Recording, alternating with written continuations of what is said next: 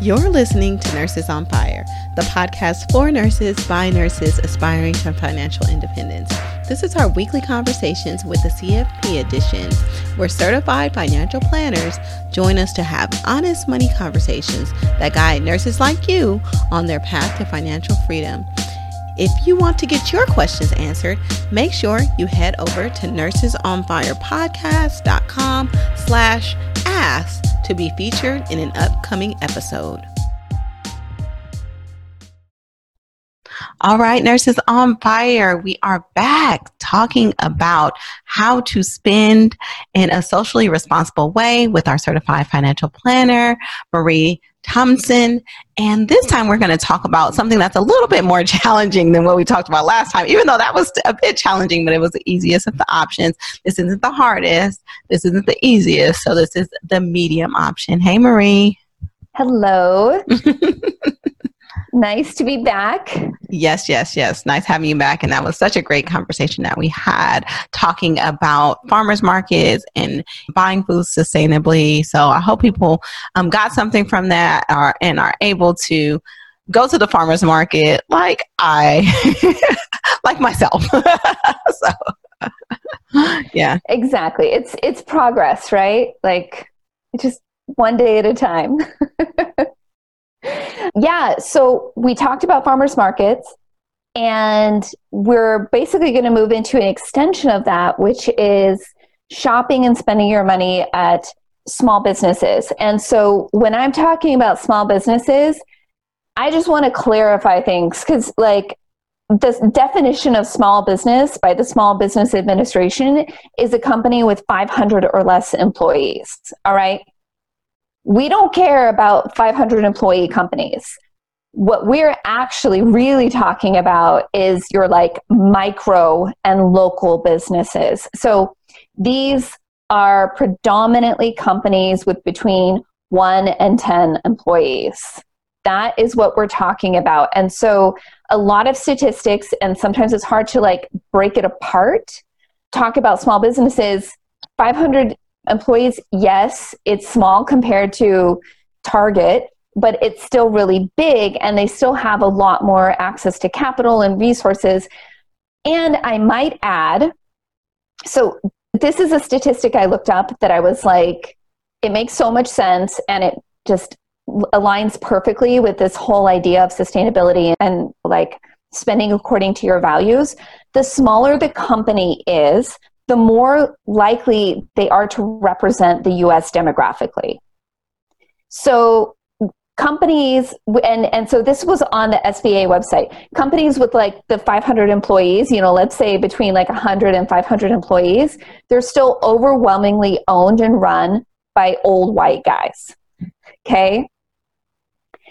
The smaller the company it is, then you actually uh, you know like you approach for you know 10 employees or less you are approaching uh, the actual demographics of the united states.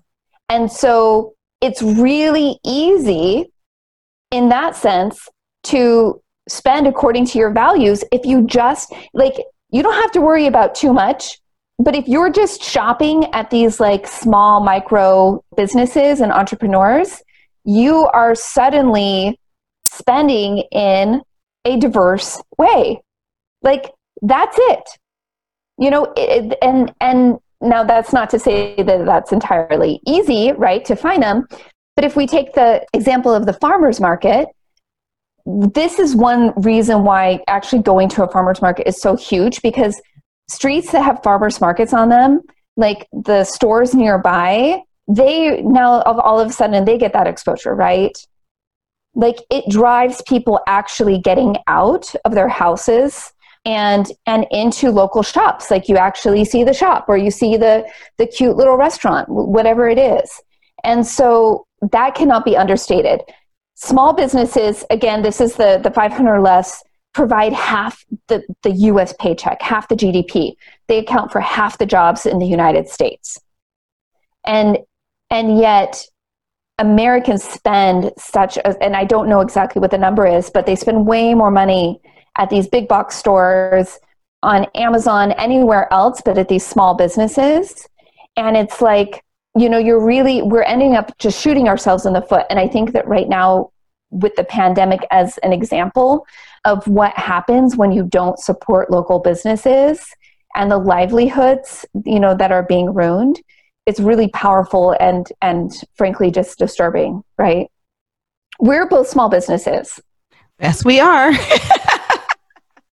you know, we are both small businesses. And so and here we are like you know like look at us we're approaching a, a, sample that is much more in line with you know what the us is demographically you know age ethnicity all of these things and that's that's what you see when you work with with you know people who are there like solopreneurs or you know selling some online services. This is why i you know like so personally i make it a point to for every vendor or service to at the very least say like i am going to interview at least one person of color or a woman or and for that matter like and kind of even look outside those demographics. I think that you know we talk about it a lot but what about somebody who's in recovery or somebody who's disabled?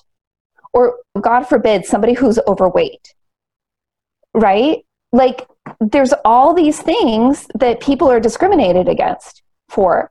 And and so i think that it's important to you know to actually try to look beyond that.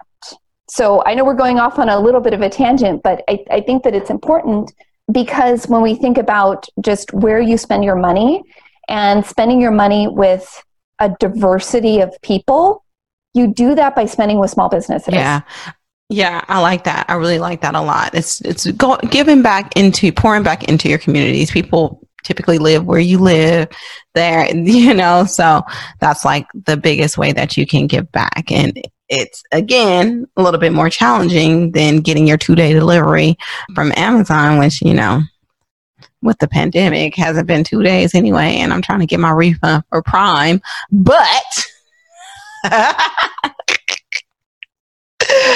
you know, like it is pouring back. And I do make it a point to try to shop locally too. But yeah, it's definitely, definitely challenging because it's just like, oh, well, that means that you have to, instead of having this marketplace of like everything that you need, you kind of have to source things here and there and everywhere.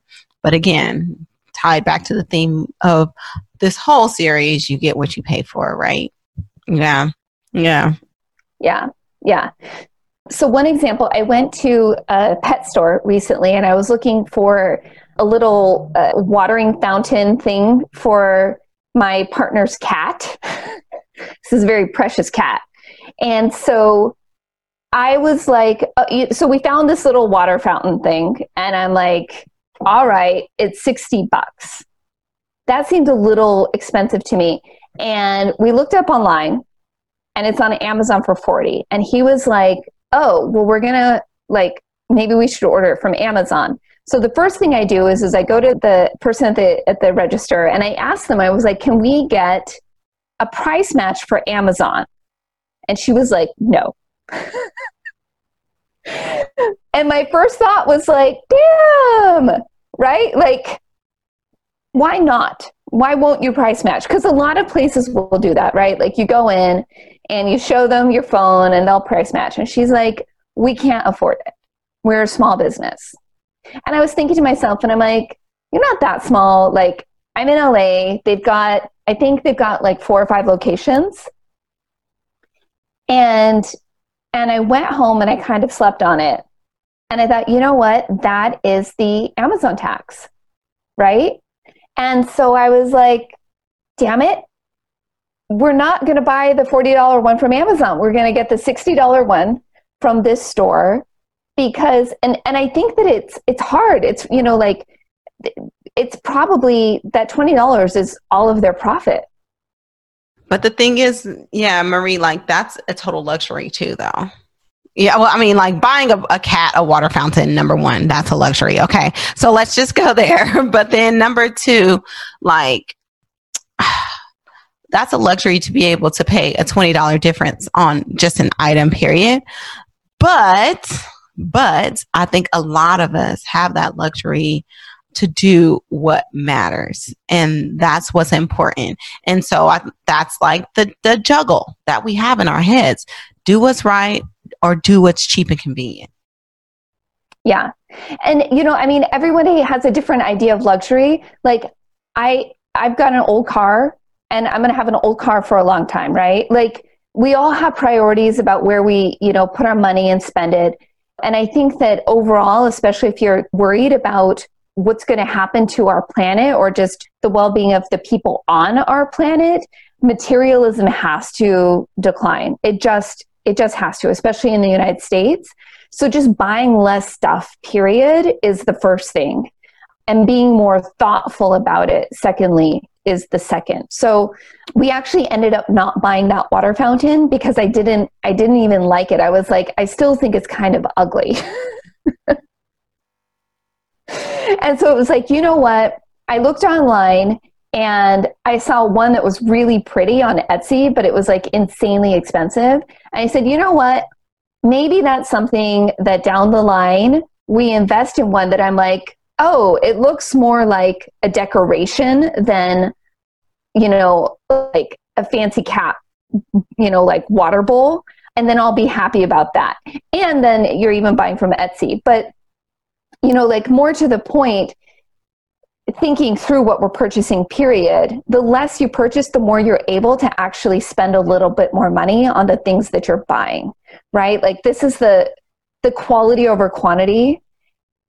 But but it's really hard to do though to make that choice when it's still the same thing from china that you're buying at your local store or amazon and there's a 25% difference in price. So you know, to me, it's worth the luxury, maybe not of buying a cat fountain, but it's to me, I, I just call it the Amazon tax. Like, do you want Amazon to own, you know, retail trade in the United States or not?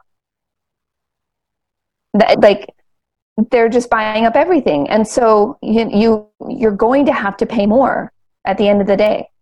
Yep. I definitely don't want Amazon controlling all the retail. No, thank you because then once they control it, it's not going to be so cheap anymore. Like that's what people don't understand. They're going to monopolize it and it's going to be expensive. And then we don't have that competition that drives the prices down or that controls the prices, you know? So. Exactly. Like what happened to Blockbuster? What happened to Barnes and Nobles? You know? Or a Blockbuster.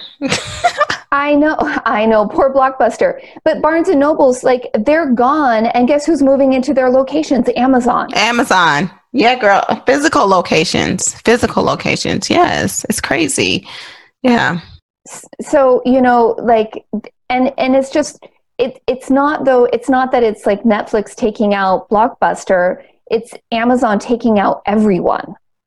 Yeah. You know, Amazon Walmart, Target, like they're taking out everybody. And Amazon, I think, you know, obviously Walmart is is moving into that game, but Amazon was first to it and and they're they're going for supply chain. Like that's why they moved into the grocery industry. They want the the stuff that you can't live without. And so, you know, they started with books, but it's A to Z. It really is it, it really is everything. Right. And so so I looked at, I, I just looked this up, and the average American spends about $1,500 a year around Christmas time on Christmas gifts. Mm-hmm. It's a lot of money, right? That's hella money, yes. And so, what if, like, I'm just going to pose this as like a challenge. What if instead of spending your money at these big stores, you bought a little bit less stuff? And especially right now, like, one in five small businesses has already gone out of business. Like, what is this going to look like in six months? Yeah. The the average small business owner makes less than a hundred thousand a year in revenue. Not even like this is like before expenses. So I would just challenge everyone, and I'm going to do this myself. No online shopping. To buy less presents, but to spend the money at local businesses. Yeah, I think that that's a great challenge. I think that's an awesome challenge, and especially now when we're like facing more shutdowns and like the country is kind of like not recovering the way that we thought it would. Like it would really benefit our local economies if we did that. Yeah, it would be absolutely huge if each and every one of us if you have the money to spend on Christmas gifts, right? Like it's again, it's a huge luxury to even be able to do that. So if you have that luxury, then take the time because some people don't have the luxury. So do it on behalf of the people, you know, who don't have that luxury and go out and like put that money back into our local communities. Yes. I love it. I love it. Okay, guys. So you got the challenge. I hope you respond with who's actually participating in that. But I think that it'll do a lot for, you know, your economy locally and just it's the right thing to do. So I hope you guys participate in that. Yeah. It's the right thing to do. Like if you, you know, if you feel like you don't know what to do right now, there's so much anxiety in the world. Like this is one really impactful thing that you can do right? Like, and we already know it, you know, like going out and supporting local restaurants and getting takeout from like the local Indian store and, and whatever. But, but even like find like the local handcrafted stuff, right? Like the people making, you know, crazy expensive hats, right? But just be really thoughtful about it and put your money like right back into the, the community where you live. I think that that would be even better is to say like you know, like challenge yourself to actually buy it from like local merchants. All right. Okay, Marie. So next week we're gonna hit that hard button. We're excited about what we're gonna talk about next week. This is gonna be a cliffhanger because I'm not gonna even tell you, but it's still about spending. But we are going to tackle something major, right? Yes, we are. Yes, we are. All right. So I hope you guys join us next week when we talk about that hard button, this challenging button of how we can change our spending so that it can be socially responsible. All right. All right. Thanks again, Marie. Thank you. We hope that you've enjoyed the episode and that you've learned something new to set you on your path to financial independence.